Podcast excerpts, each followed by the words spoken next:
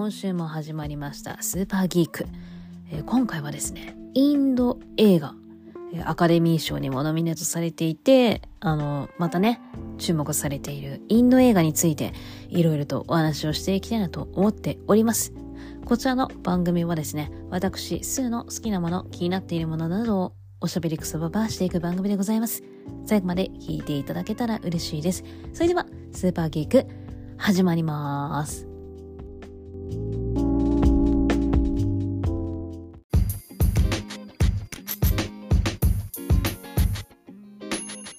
ただいま RRR がもう大ヒット上映中ということで、私の記憶の中ではですね結構3度目ぐらいのインド映画が盛り上がってるんじゃないかなと思っておりまして、1回目私の中のね1回目私の中の1回目はムートゥー踊るマハラジャ、これがもう今人気なんだっていうのを当時、10代だったんですけれどもテレビとか、雑誌とかそういうので見てなんだこれはとインド映画みたいな感じで、結構ねポスターだけでも私結構インパクトあったかな。でこういうねムトゥ踊るマハラジャが今人気らしいみたいな感じでテレビとかで流れているのを見て気にはなっていたんですけれども、やっぱ田舎に住んでいるということでちょっとね都会にしか上映してるね多分都会でしか上映しなかったんですよ。なので当時は見に行けずにがっくしっていう感じで終わってしまい、で今ね便利な配信の時代になってやっとこさムトゥ踊るマハラジャを見たんですけども、やっぱ楽しかったですね。なんか踊りのシーンもあったし歌のシーンもあって、これがボリウッド映画なんだななんてもうザ・ボリウッド映画みたいな感じですごい見ていて面白かったんですよね。で、次のブームと言ってもここ最近のお話にはなりますけれどもバーフバリですね。バーフバリは普通の上映とまた別に応援上映会っていうのが行われていたっていうのがすごい印象的で、私実際見に行ってはないんですけれども友達が行ってたかなバーフバリで、どんなもんなのバーフバリを応援するっていう感じで不思議だったんですけども、たまたまねテレビ見てたらその風景流れててバーフバリもうご覧になった方はご存知かと思いますけれども、戦いのシーンっていうのが非常に多いんですよ。で、そのシーンになりますとバーフバリ頑張れみたいな感じでもう皆さんでもバーフバリの名前をね連呼するっていう映像が流れていて、応援ってそういうことなんだみたいなこういう感じなのねっていうので、ちょっとした衝撃的ななんか映像だったんですけども、でもバーフバリも私配信で見ましたけれども1、2ってねあるんですよ。シリーズ化されていて、でどっちも面白かったかな。もうほんとエンターテインメント性がすごくって、でうわなんかもう嘘でしょみたいなねなんかすっげえスケールがでかくて面白いなって思いながらバーフバリはね非常に楽しんだんですけれども、そのバーフバリの監督 SS ラージャン・マウリ監督の最新作がこの RRR なんでございますね。最初はねトリプル R っていうタイトルだったらしいんですけれども、なんかこういろいろ変わって RRR っていうタイトルに変わったらしいんですよね。で、もう今もう大ヒットで非常に話題になっておりまして、しかもこの、劇中に、流れるナートゥーダンス、こちらの、ダンスがですねなんとアカデミー賞のパフォーマンスをするということで、多分ねこれポッドキャストアップするときはもうアカデミー賞終わってしまっているんですけれども今ちょっと録音しているのがアカデミー賞前でして、なので踊るのが楽しみだっていう言い方になってしまうんですけれども、そう踊るんですって楽しみです。なぜ踊るかっていうと、もちろんこのねナートゥーがこの曲がアカデミー賞にノミネートされてるということで、パフォーマンスっていうのが決まったらしいんですけれども、楽しみですね。もうそのノミネートされている部門ではもうこの RRR が取るんじゃないかっていうのがね、結構濃厚らしいんですけれども、予想の中では。なので、どういう結果になるのかっていうのは楽しみなんですけれども、この RRR、すっごいね、面白い、映画でして、私ついこの間見に行ったんですよ。で、あんまり期待しないようにはしていたんですけれども、そう、なんかね、自分で勝手にもう期待しすぎて、なんかそうでもなかったなっていうのがちょっと残念じゃないですか。なので、あんま期待せず、そして3時間、近くあるっていうのがインド映画当たり前なんですけれども、私映画館でインド映画を見るっていうのが初めてだったので、お尻が耐えられるか、トイレが我慢できるのだろうかこの2つ非常に不安だったんですけれども、もういざ映画が始まったら本当に面白くって、もうトイレなんて全然気にしなかったし、もうお尻痛いのエンドロールぐらいでやっと来たかなっていうぐらいもうそれぐらい劇中はもう夢中になって見ていたので、もうね、上映前の不安は何だったんだろうかというぐらい、すっごいね、楽しめました。あんまり言葉では言い表せないんですけどあまりにもすごすぎて、いろんなことがで、うっちゃんなんちゃんのオールナイトニッポン、最近2月やってて、でオールナイトニッポンが55周年ということで、3日連続で著名人の方がオールナイトニッポンをするっていう企画やってたんですよ。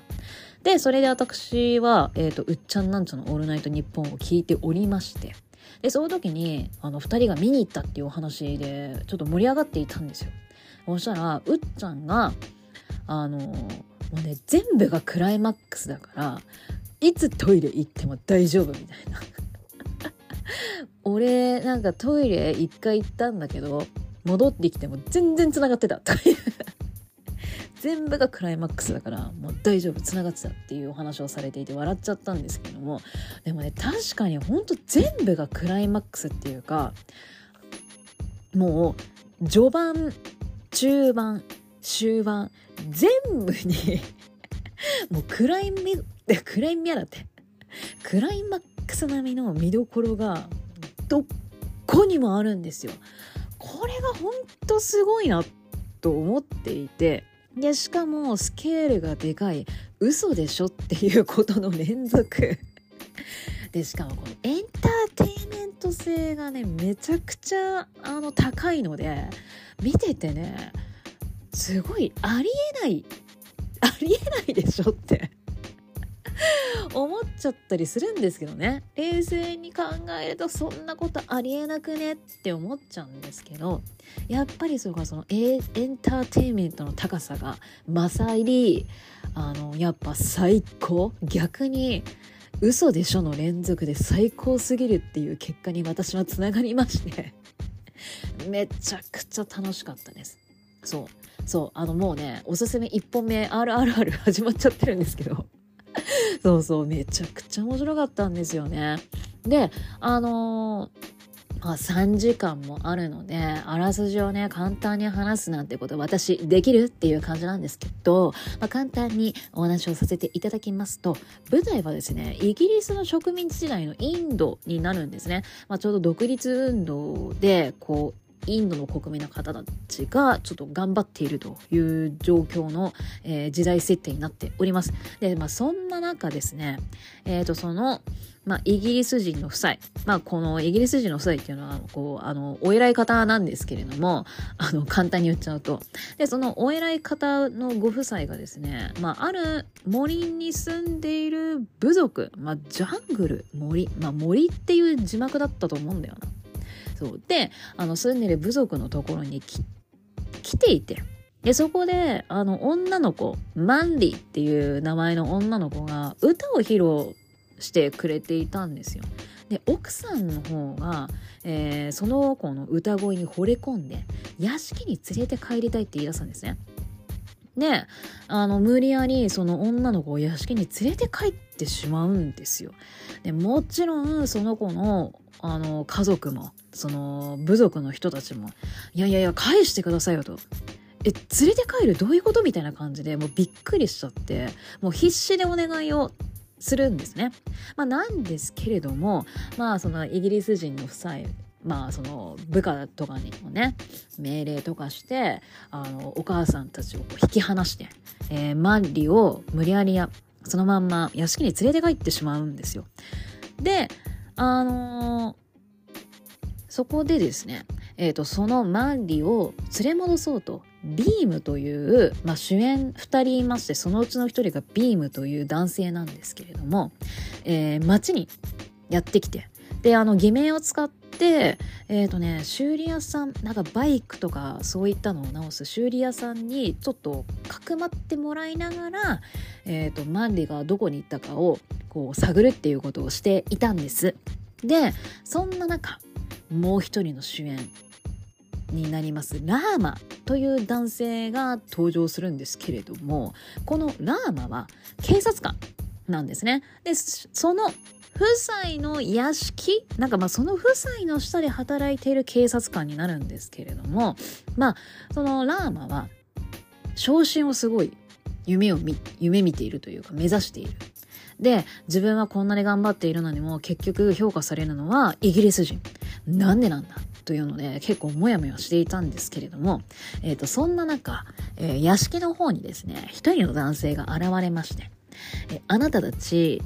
森の、まあ、部族の女の子を連れて帰りましたよねと。で部族っていうのは必ず自分たちの部族っていうのを連れ戻しに来る、必ず来ますと。でどんな手を使ってでも連れ戻しに来るんです、気をつけてくださいっていう忠告をしに来るんですね。でまあそんな本気にしてはいなかったんだけれども、まあ一応念のためと言いますか、そのねその部族のやつが連れて帰らないように、まあ、連れて帰る前に捕まえてくれと、そのご夫妻が警察官の前こう警察官を集合させて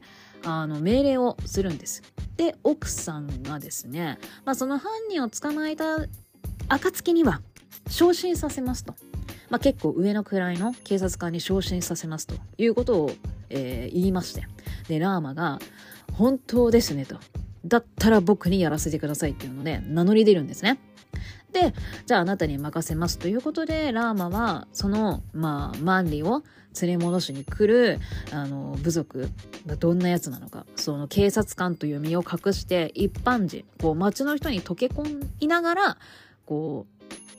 いろいろとねこう探りを入れていた中ですね、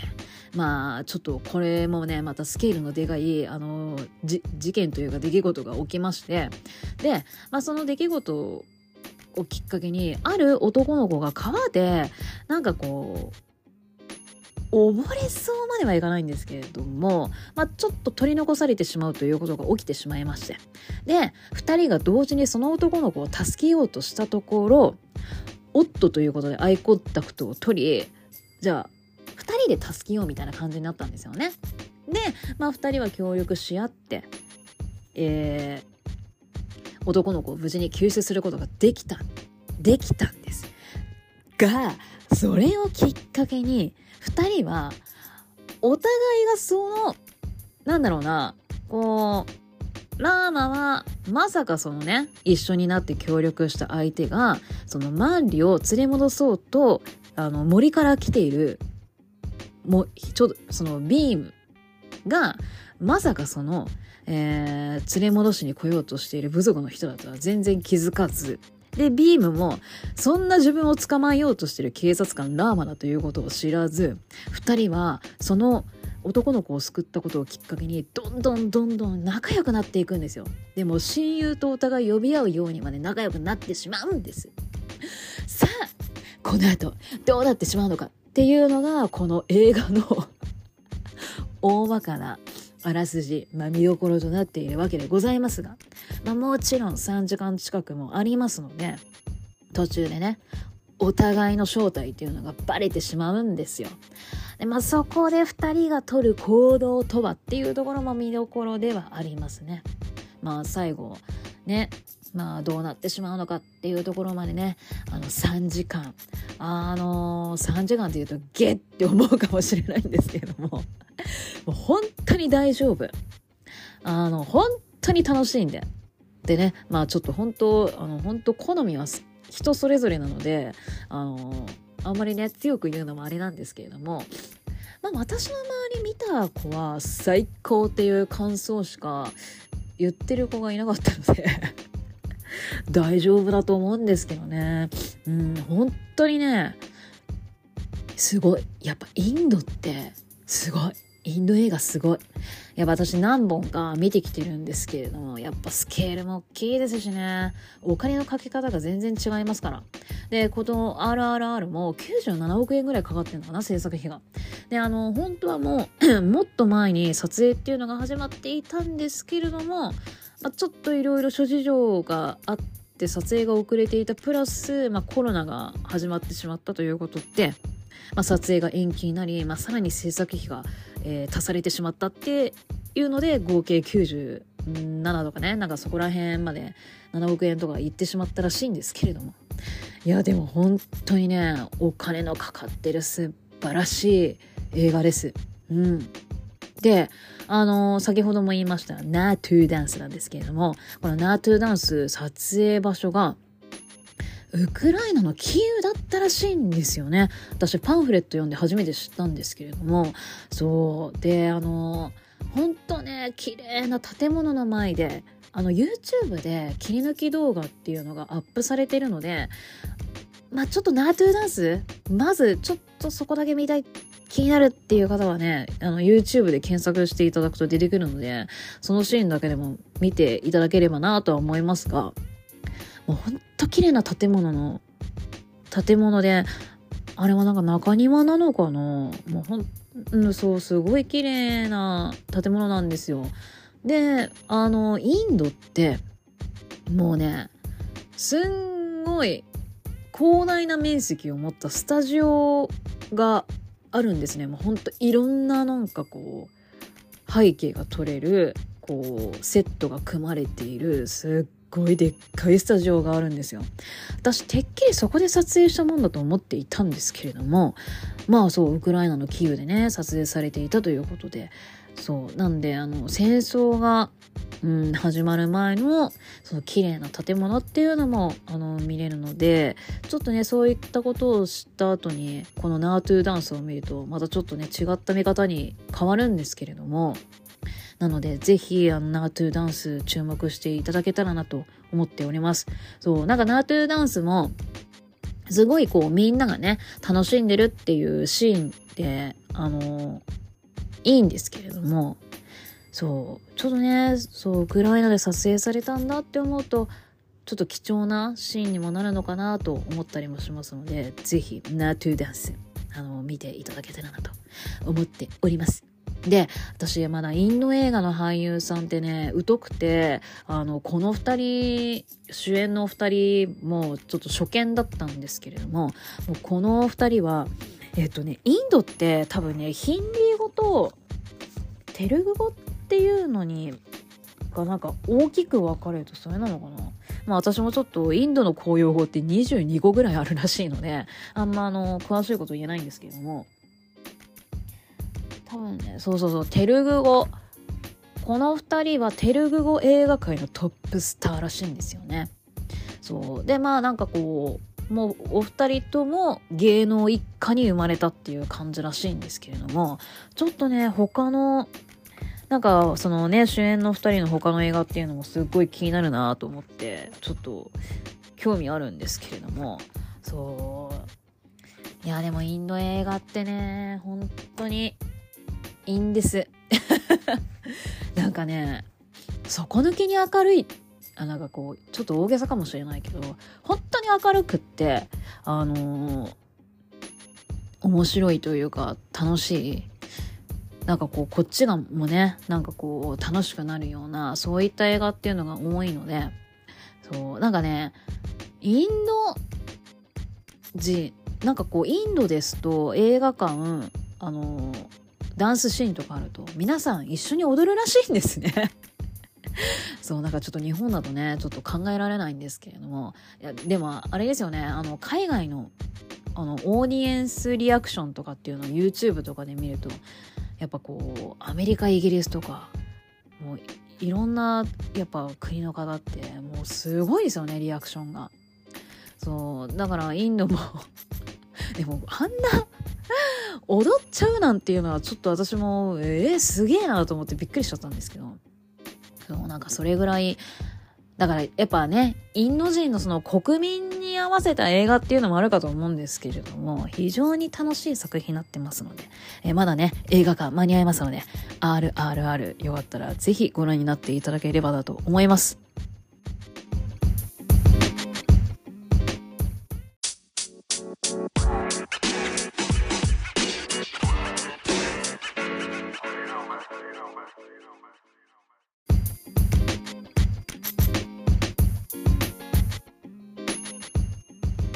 インド映画ってね、面白いのはまあ歌ったり踊ったりっていうので、まあ、底抜けに明るい底抜けに明るいって言い方もあれですけど、なんかね本当に明るくって、で分かりやすく起承転結っていうのが描かれているんですけれども、やっぱその苦難に、陥ってしまうっていう時に、まあ、それに屈しないその前向きな姿勢っていうのが見ていて気持ちいいんですよね。なんかそういうのがあるから、まあ、3時間近くあるインド映画を、まあ、中だるみなく飽きずに見れるのかなと思ったりもするんですが、そんな前向きな気持ちにさせてくれる映画っていうのがきっとうまくいくという作品なんですね。で、こちらきっとうまくいくってインド映画を検索すると、まあ、大抵おすすめとして上がってくる作品になるんですよ。で、この映画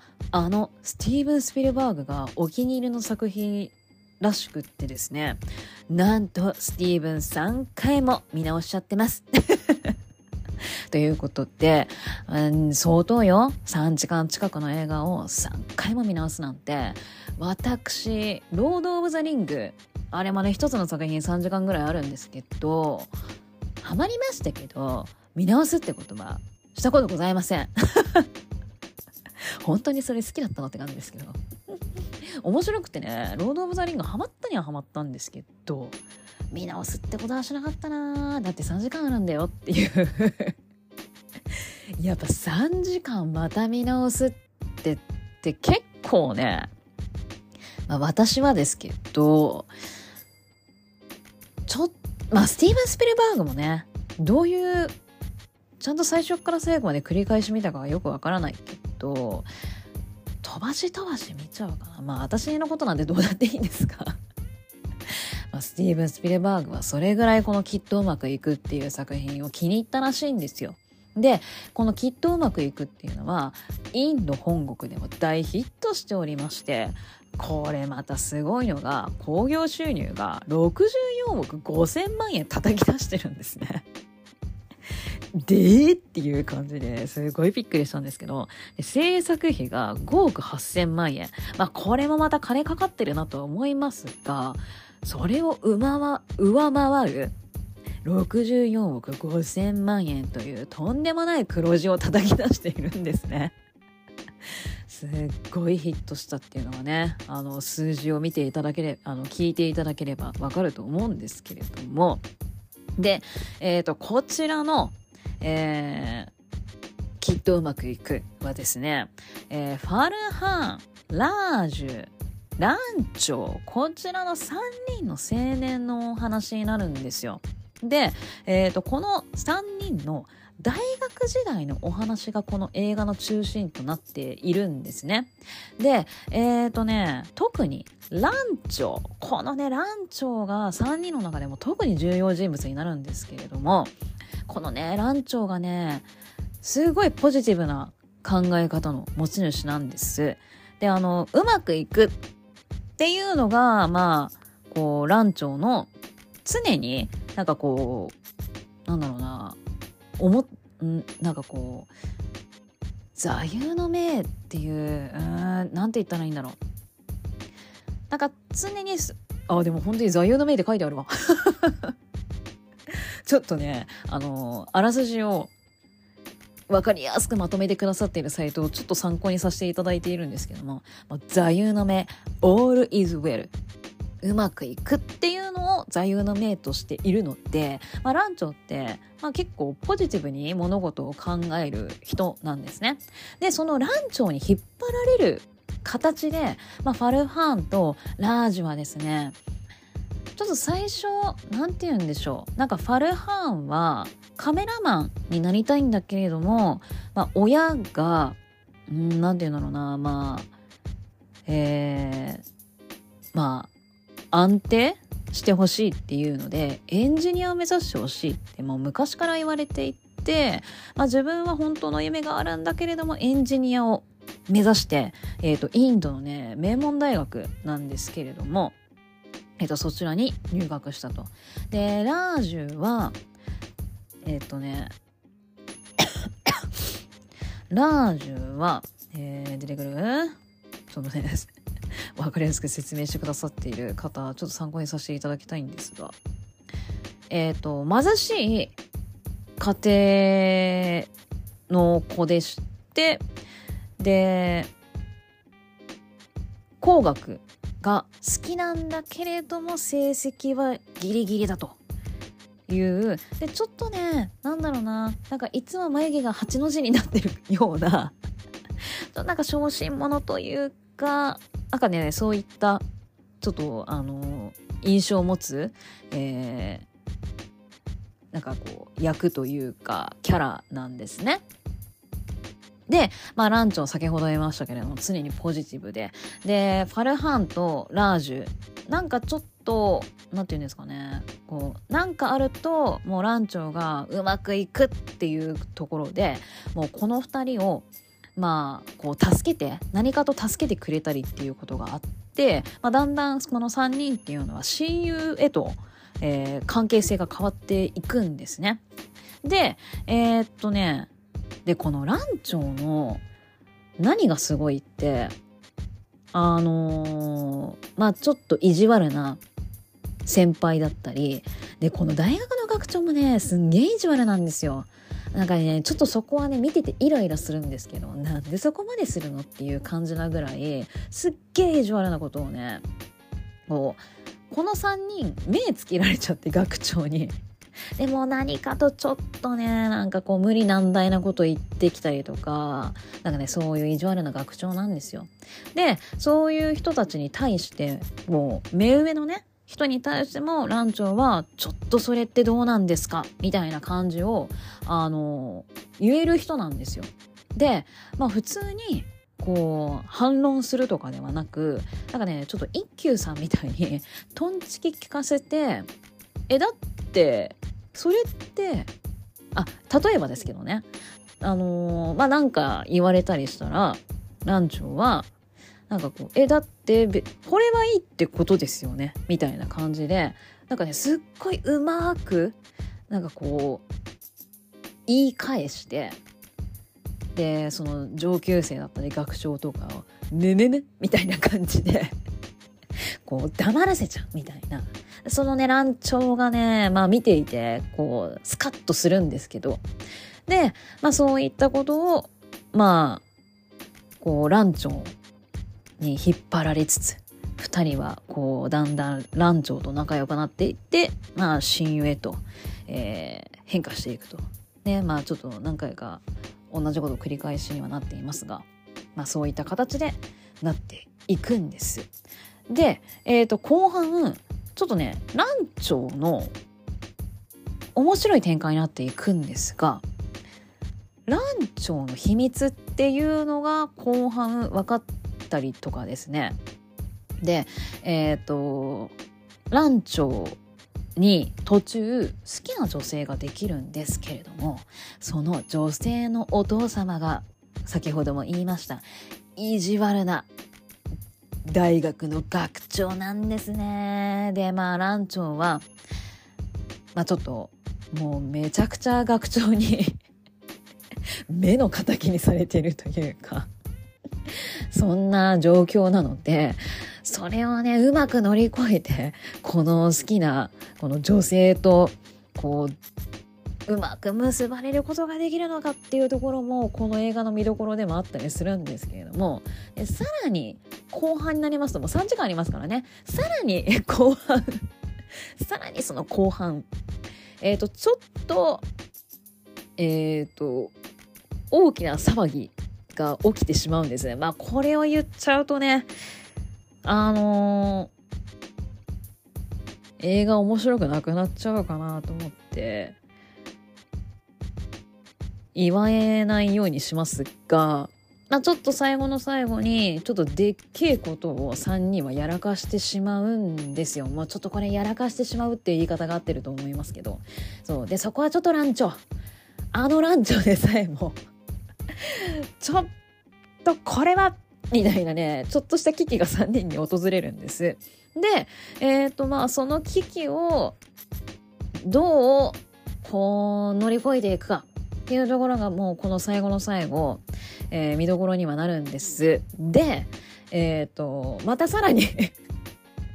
どんだけさらにがあるんですかって感じですけど、3時間ございますのでさらにさらにがあるんでございます。でこのさらにさらにですねこの映画のもう最大の最大の見どころクライマックスになるんですが、この後、大学卒業後のお話っていうのが、出てくるんですよ。でどうしてそうなったかどうしてそうなってしまったのかっていうのは映画を見て確認していただきたいんですけれども、蘭長なんと大学卒業後音信不通になってしまうんですよ。この、ファルファーンとラージュの2人とで、2人はもう一度蘭長に会おうよということで、蘭長探しっていうのが始まるんですが、この最後の最後ちょっとここはね予想ついてしまうと思いますけれども、蘭長と無事に2人は再会することができるのでしょうかっていうのがこの、映画最後の最後に待っておりますって私もう下手ですよね。もう予想つくと思いますって言っちゃったからあれ最後そうなるのかなって思ってしまうと思いますが、なんか文章合ってるかな、想像ついちゃうと思いますけれども、この映画ねいろいろとハプニングが起こっておーっていう感じ何回かあるんですけれども、それもね蘭長が、こう解決したりっていうのは見ていて気持ちがいいですし、でやっぱりこの蘭長のそのポジティブ何でもじゃないねこの座右の銘でもあるうまくいく、これがねこのファルファーンとラージュを結構この気持ちの変化に持ってくんですよ。気持ちの変化させるんですよこの蘭長のそのうまくいくっていうそのポジティブなものが。でやっぱそのね2人のその変わっていく変化、そちらも映画を見ていて気持ちがいいです。これは結構終始、ちょっとねちょっと辛い展開っていうのもあったりはするんですけれども、基本明るい映画になってますので、見ていてやっぱりねなんか気持ちがいいし、なんかこんなポジティブな映画いや見てていいなってね普通にちょっと思えますね。だからスティーブン・スピルバーグは気に入ったのかスティーブン・スピルバーグの気持ちにもなりますので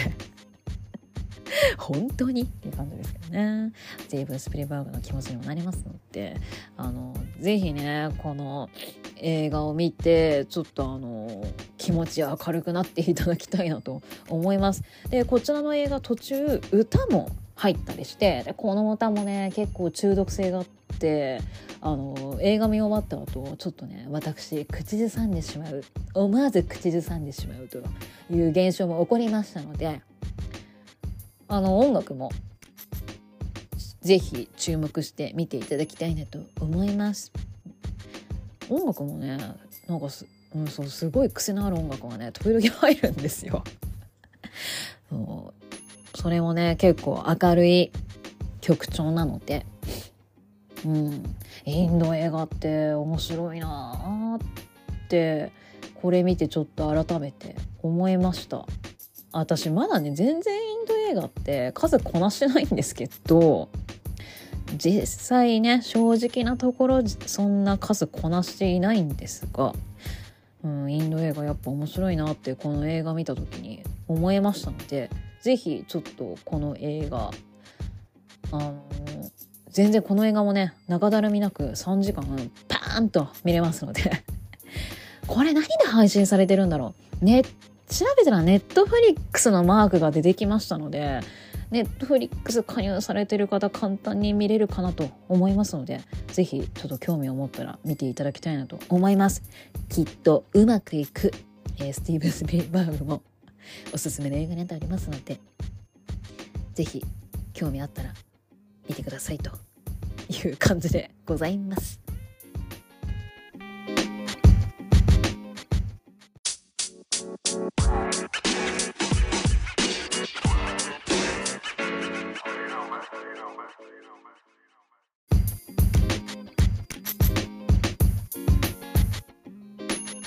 続きましておすすめしたいインド映画はですね、以前このポッドキャストでも音楽を中心としたストーリーでおすすめしたい映画っていうのでもうすでにご紹介してしまっているんですがすいません、私先ほどもお話ししましたがそんな数をこなしていないのでかぶってしまうというね、おいおいおいおいっていうことをちょっとやっちまうんですけれどもでもねそれほどちょっと繰り返し紹介したいぐらい結構この作品面白かったっていうのもあるので、ちょっとぜひね興味持っていただけたらなと思っております。その作品がですねガリボーイというタイトルの作品になっておりまして、こちらはですねインド版8マイルなんて言われている作品になっております。そうなんです主人公の、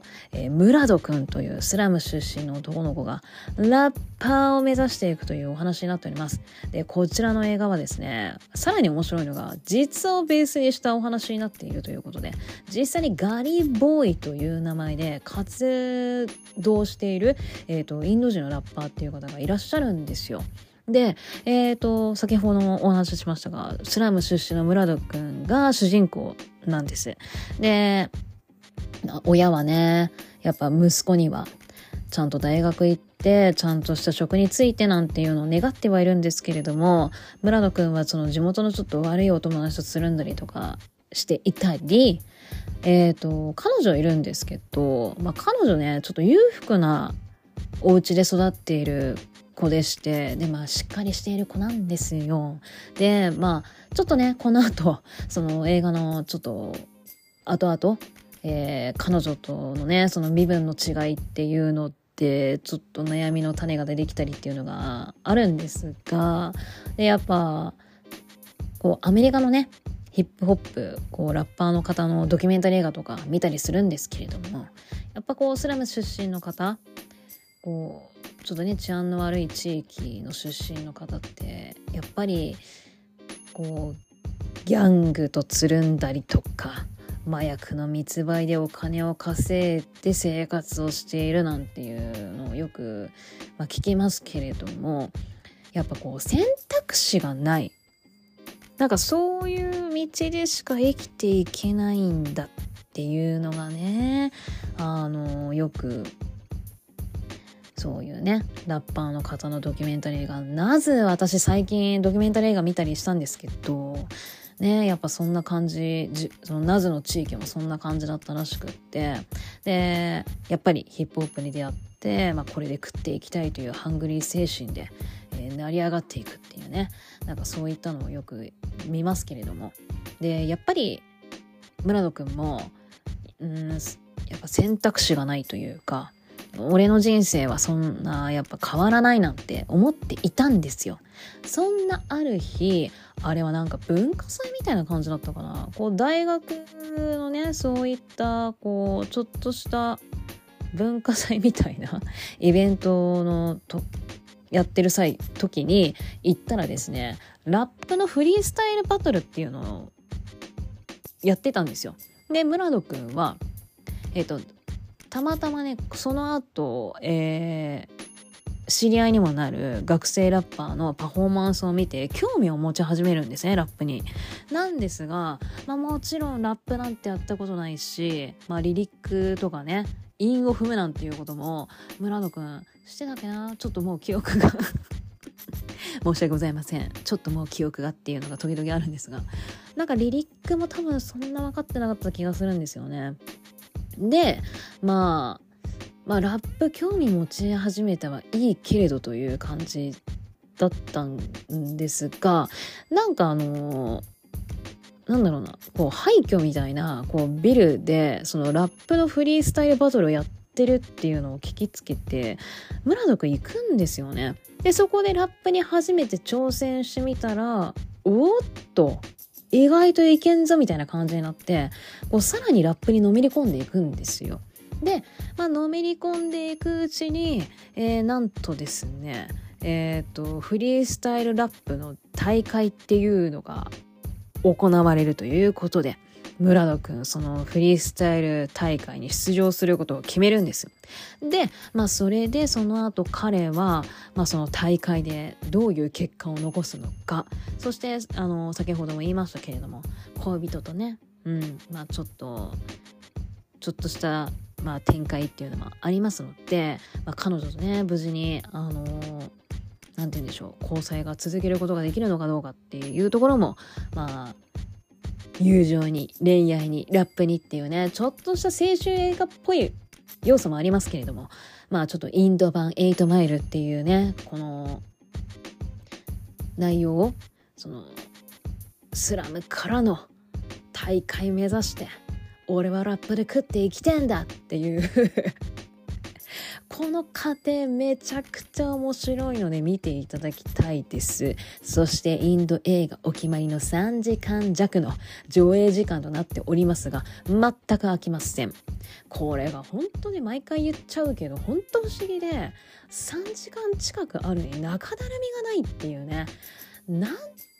どういうストーリー構成を本当うまいなって毎回思っちゃうんですけど、ガリーボーイもね全然飽きないですよ。3時間もあっちゅう間に見終わります。それぐらいやっぱラップってね、なんかこうなんて言うんでしょう、こうやっぱ皆さんが想像するような、RRR とかもそうですけど、こうボリウッド映画のねこう想像するインド音楽っていうのも見ていて楽しいんですけど、こうやっぱヒップホップっていうのもやっぱこ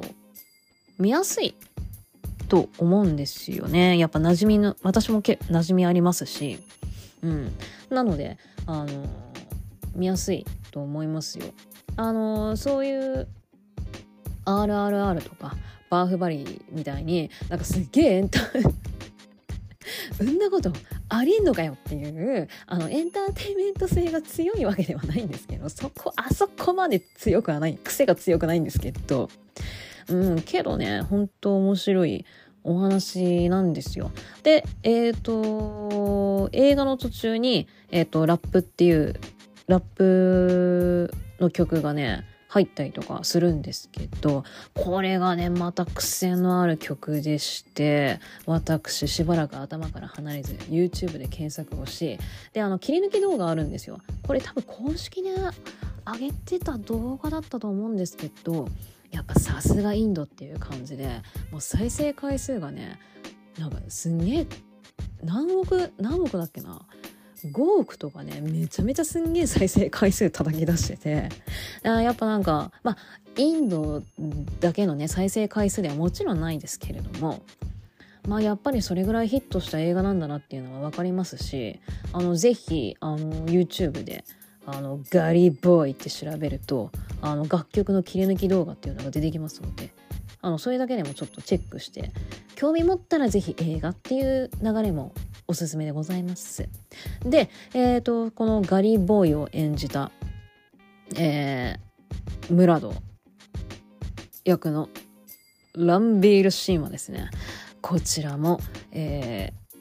ンド映画のトップスターでございます。もうねすごいんですよ。すごいんです。ギャラがね、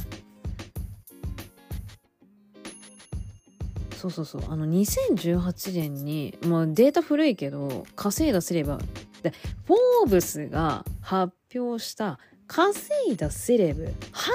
位に入ってるんですよ。すごくないですか？インドだけじゃないのよ。フォーブスが発表した稼いだセレブ8位、12億円でランクインしてるんですよ。で、ランビールさんご結婚されてまして、奥様も有名な女優さんで、奥様は6位、さらに旦那より上の6位で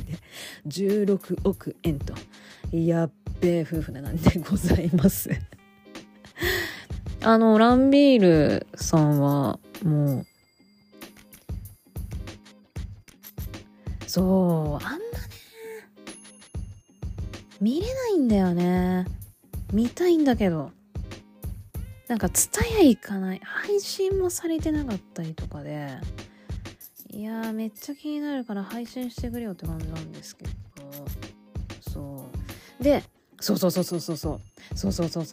で、これなぜって私さっき言ったじゃないですか。これがね面白い、ガリーボーイのプロデューサーなぜなんですよ。で私エンドロール何でした？エンドロール見たらなぜって出てきてびっくりしちゃったのかな。マジでと思って、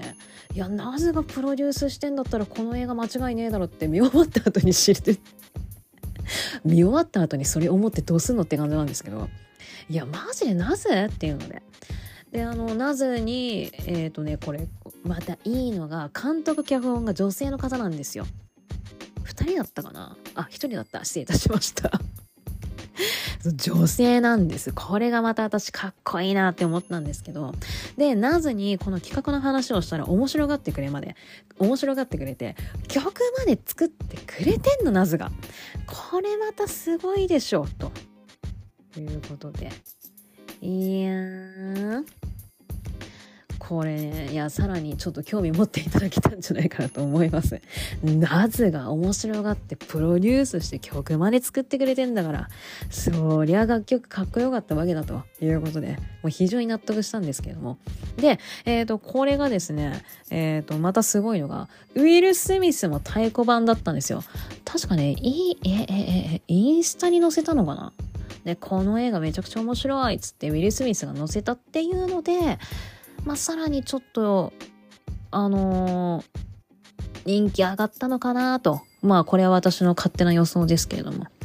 そうなんですよね。それぐらいねちょっと面白い映画になっているんですよ。でこれねか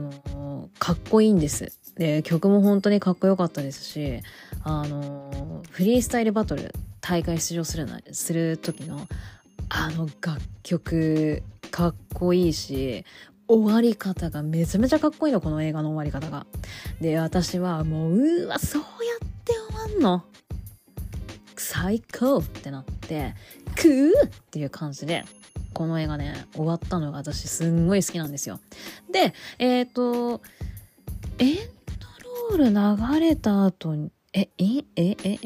つだっけな、なんかね最後の最後もねちょっとその後みたいな感じの映像が流れるんですよ。でその時に、曲が流れまして、でその曲の歌詞っていうのが日本語字幕入るんですね。でこの曲はラップとかでも何でもなくて、ちょっとやっぱそこはインド映画っぽい音楽、なんですけれども、このね歌詞の内容がめっちゃよくって、ちょっと私うるっと来てしまいました、最後の最後に。だから本当このね映画はストーリー面白い、実話がベースっていうのもあって、マジかよ面白いなっていう感じで見れておすすめですし、曲もまたいい、なぜならなぜっていうおすすめです。本当にかっこいい映画でした、ガリボーイ。ぜひ気になった方は見ていただきたいです。で、先ほど言いましたけれども YouTube も気になった方チェックしていただけたらなと思います。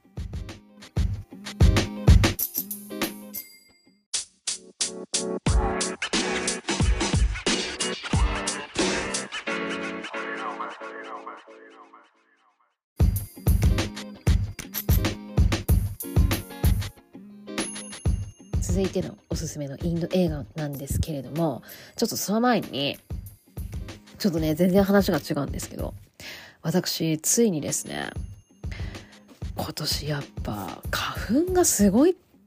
みたいで、ついに花粉症デビューしちゃったっぽいんですよ。でも鼻水が、でもねそれでもまだね軽い方だと思うんですけど、鼻水がすんげえ時と鼻がスースーちゃんと息できる時っていう差が激しくってまだ息がね吸える時があるから軽い方なのかなって思いつつ、鼻水だけなんですよ。しかも目がかゆいとかもなくって、で今ねすっげえ鼻水が出てるタイミングでして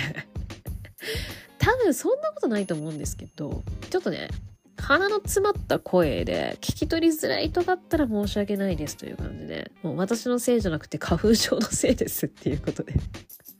ちょっとねご了承いただきながら聞いていただきたいななんて思っております。ということでインド映画ね、おすすめのインド映画、続いてはですね、巡り合わせのお弁当という作品、こちら私おすすめ度が高めです。おすすめ度がなんか高めですっていうのはあれだけど、こ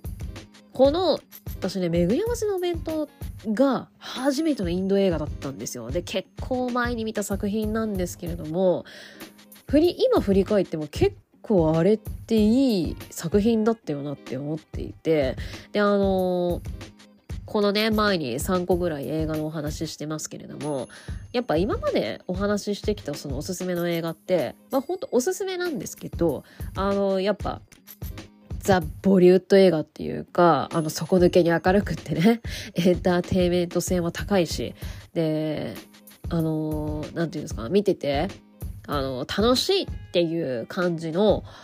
映画なんですけれども、このね巡り合わせのお弁当ってちょっとそれとは違うテイストになっていまして、ヒューマンドラマっぽさも、ヒューマンドラマもありつつラブストーリーも含まれているんですよ。でこのラブストーリーがねっていう感じで私はね非常におすすめの映画でございます。でこの巡り合わせのお弁当っていうタイトルにもある通り、お弁当がこちらの映画の中心となっていきます。で、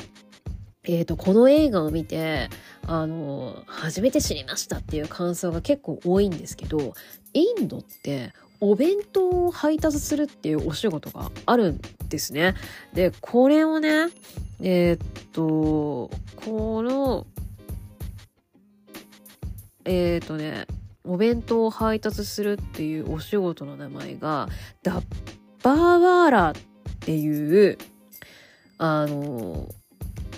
配達人のことをダッバーワーラというらしいんですよ。で、映画を見ていただきますとわかるんですけど、インドってホーローステンレスの円形の容器を積み重ねて金具で留めるタイプ、今ねもうこの映画についてすっごいいろいろ説明してくださってるネット記事まんまちょっと抜粋させていただいちゃってあれなんですけども、でこのねホーロー最近あれタイだわ行ったのびっくり、私さあれ最近行った海外旅行先で見た放浪ってそれかなんて思ったけど、私インドじゃなくてタイに行きましたねでもタイでもね放浪のなんか容器とかね結構売られてたんですけど、関係ないね今インドだもんねでそういう、積み重ねて、でその中に、おかずがいろいろ入っていたり、カレーもね入っていたりっていうのがこの映画の中で見れるんですけれども、でそのお弁当箱をダッパーというらしい。でこのダッパーワーラーはお弁当配達人という名前、でこのねネット記事書いてくださっている方、ちょっと日にち書いてないんでわからないんですけど、多分この映画結構もう前から、の作品なので、もしかしたら情報が古いかもしれないんですけど、でこの映画の舞台が多分ムンバイなんですよね。で、ムンバイには今5000人のダッパーワーラーがいて、毎日17万5000個ほどのお弁当を配達していますと。さすがインドって感じですけど、もう人口がね、今のお話ですけど、もう人口中国抜いちゃってますから、もうすごい量ですよ、17万5000個。で、このね、ダッパーワーラーのすごいところって、間違えて違う人のところに配達するっていうのが600万分の1らしいんですよね。そんなことあるそんなことありますかっていう。600万分の1ということで、すごいですよね、正確さが。で、これもまた別のネット記事で書いてくださっている方がいたんですけども、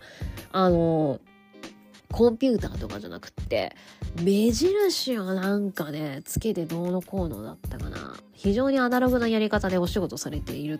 それでも間違えずに配達するっていうね、すごいですよね。でインドってお昼お弁当が多いらしいんですね。でなんでかっていうと、インドって宗教ねいろいろありまして、食べれるもの食べれないものっていうのが人によっては違うらしく、だったらどこかお店で食べに行くよりもお家の方がお弁当を作って届けて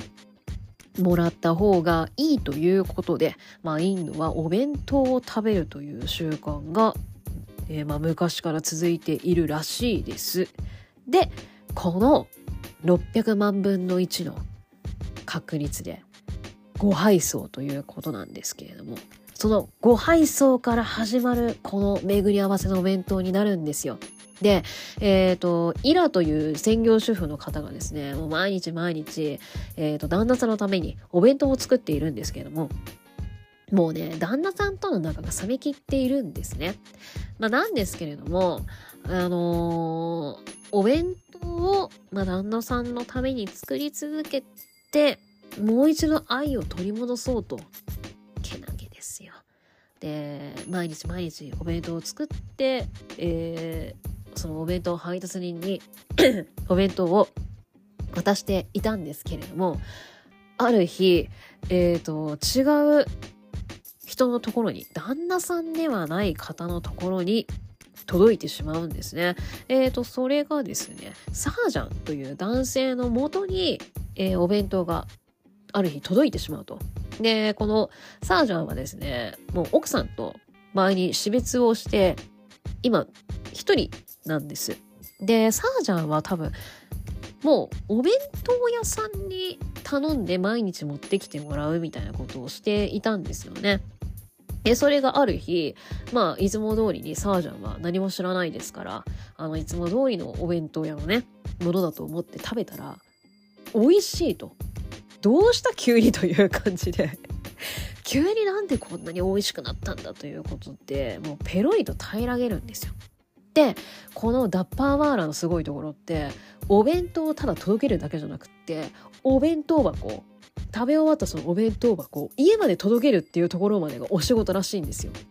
すごいですよね。ちゃんと往復してお弁当箱を届けるというお仕事らしいんですよ。でイラの元にお弁当箱が届いて、で空っぽだったんですよ。もう綺麗に食べてくれてて、でイラはついに旦那さん私と向き合ってくれたんだっていうんですかね、ちょっと期待するわけですよ。で旦那さんが帰ってきた時に、今日のお弁当どうだったって聞いたら、全然今日入れてない具材の話されちゃって、でイラはってショックなわけじゃないですか。平らげてくれてると思って、あ、間違えて届いちゃったのかなと思ったのはまだいいとして、今日入ってない具材のこと言われるなんて、これはちょっとねきっちいべということでちょっとこれ私を見ててね、うわーってちょっとなっちゃうシーンでもあったんですけれども、でもイラは作り続けるんですよ。やっぱ綺麗に食べてくれた、なんか間違った、まあ、人のところに届いちゃったんだろうなと思いつつも、やっぱりこう自分のお弁当を綺麗に食べてくれたっていうことが嬉しかったのか、イラは作り続けるんですよね。でサージャンはまあ気づかず、なんかまた今日も美味しいなって思いながら食べているんですが、ある日イラがねお弁当箱に手紙を添えるんですよ。でもそこには正直に間違えて届いて、しまっているのは、なんだろうな、お弁当を間違って配達されているのは、分かってはいるんですが、綺麗に食べてくれて嬉しかったっていうことを、お手紙に書くんですね。で、夫に料理で愛を伝えたかったんだっていうところまでちゃんと正直にお手紙に書くんですよ。で、そっからサージャンとイラのお弁当を通しての文通っていうのが始まるんですよ。これがね、良くないっていうやっぱお手紙、文通っていいですよね。やっぱ今メールだけど、私ももう人に文字を書くっていうことを、もうここスマホが発達して、なんか言い方がほんとババアですけど、スマホが発達してからというもの、中学高校とかはもう友達にね手紙を書いてっていうのをもう授業中読んだりとかっていうのをねやってましたけど、やっぱ大人になってから手紙を書くっていうことが本当に減っちゃったとか減っちゃって、ね、この映画を改めて見るとですよ、いや文通っていいなっていうね感じで、ちょっとそこに私はグッときちゃうんですけど、でそこでやっぱ文通のやり取りが始まるんです。でだんだん2人会ったことないのよ。会ったことないんだけど、なんかこうどんどんそのお弁当を食べるのも楽しみになってくるし、お手紙のやり取りっていうのも2人楽しくなってくるんですよ。でイラもだんだんちょっとなんかこう自分がねこう今までこう溜め込んでた気持ち、なんかこんなことを思ってるんだみたいなことをサージャンに手紙にこう綴ったりとかするんですよね。でなんかそうやってだんだん打ち解けていくうちに、2人会おうってなるんですよ。カフェで待ち合わせして会いませんかみたいな話の流れになるんですが、ターンということで、もうこれ以上話すと映画の面白みがなくなってしまうんですけれども、2人会う、これがねやっぱドキドキするじゃないですか。私あんまなんて言うんだろうな、でもやったことあるかな、やっぱこう友達に紹介されてメールから始まり、じゃあ会いますかっつって会ってみたりとか、私 K-POP とかでも今じゃ懐かしいミクシーでつながった子とかとね、じゃあちょっとコンサート一緒に行きますかとか言って、その場では約束したけど、いざ会うってなるとすっげードキドキしたなとか、なんかそういったことでもやっぱドキドキしますから、2人はね、サージャンとイラはカフェで会うことができるのか、その後2人は一体…ということで、このね映画の面白い見どころになっていくところなんですけれども、これ私見終わった後にねいろいろ調べたんですけど、インド映画にしては珍しい終わり方らしいんですよ。まあ、これ言っちゃうと、もしかしてそうなっちゃうって予想ついちゃうかもしれないんですけど、でもね、私はこの終わり方非常に好きです。もうね、冒頭でお話ししちゃいましたけれども、もう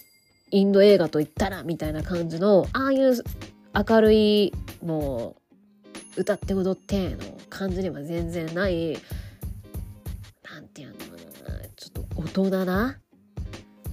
人な終わり方まあこういうとどんどん分かってきちゃうかな、予想ついちゃうかもしれないですけど、なんかね、この巡り合わせの弁当ってね、なんかうわ、いいじゃん、この終わり方好きだよ私ってなった映画なんですよ。でこれね、結構やっぱ終わり方がいいって感想をね言ってる方結構いらっしゃるので、ちょっとこれ見てほしいな。巡り合わせの弁当結構やっぱり特に見てほしいですね。結構クエって来る人いるんじゃないでしょうか。でこれまたいいのが、お弁当が本当に美味しそうで、先ほど言いましたけれども、まあ、小さいホーローの容器におかずがいっぱい入っていて、でね、お皿に広げるんだよな。で多分まあちょっと私すごい記憶が曖昧ですけど、でなんか多分カレーのおかずとかで食べるのかな、なんかそんな風景だった気がするんですけど、お弁当がマジでうまそうなんですよね。私それでなんかすっげえインド料理食べたくなっちゃってちょっとお腹空くかもしれない。だから変な時間帯に見ない方がいいかも夜中にね見ちゃうとか、うわこんな時間にお腹空いてお菓子食うかみたいになっちゃうかもしれないのでそう、でもそれぐらい結構この映画やっぱね、こう料理が中心の物語って、お腹空いちゃうのがしょうがないですけど、そうちょっとぜひちょっとお弁当も見ていただきたいのと、ちょっとこの大人なラブストーリーっていうんですかね、大人なんだけど、大人のラブストーリーを感じるんだけど、なんかちょっとそこ、なんかやっぱちょっと恋愛になると大人でもちょっとそうやってドギマギしちゃうんだなっていうのがね、ちょっと感じれたりとかして、本当にこれいいラブストーリーですし、ちょっとこうお互い、なんていうんですかね、こう手紙のやり取りをして、なんかこう自分の今私こう思ってるんだみたいなことをこうやり取りしたことによって、2人の気持ちっていうのが変化していって、なんかちょっとね前向きな気持ちにお互いになったりとかするんですよ。でそういうちょっとずつのなんかこう変わっていく姿っていうのを見ていてすごいいいですし、そして最後のそのラブストーリーっていうところをね、ぜひちょっと注目して見ていただきたいなと思っております。ということで、おすすめのインド映画、巡り合わせのお弁当でした。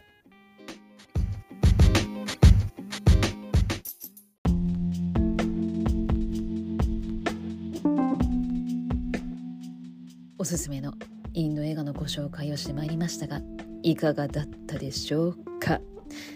当たり前ですが、まだまだたくさんインド映画ってありますので、ボリウッド映画とか、歌って踊ってのね映画とか、最後にお話しした巡り合わせのお弁当のような、ヒューマンドラマみたいなね、映画だったりとか、まだまだございますので、これをきっかけになんか他のインド映画も見てみようかななんて興味を持っていただけたらなと思っております。ぜひね、気になったものがあったら見ていただけたらなと思います。で次はね、私台湾香港映画とかも見ていますので、次はねそっちのそっちのって感じですけど、そちらの映画でおすすめしたいのをちゃんと整理できたらなんて曖昧な言い方なんでしょうか。あのね、話したい映画いろいろ整理まとめられたら、ちょっと次はそっちの映画のお話ししたいなと思っておりますので、次更新された時また最後まで聞いていただけたら嬉しいですということで、今回は、ここまでにしたいと思います。それではスーパーギークスーでした。ありがとうございます。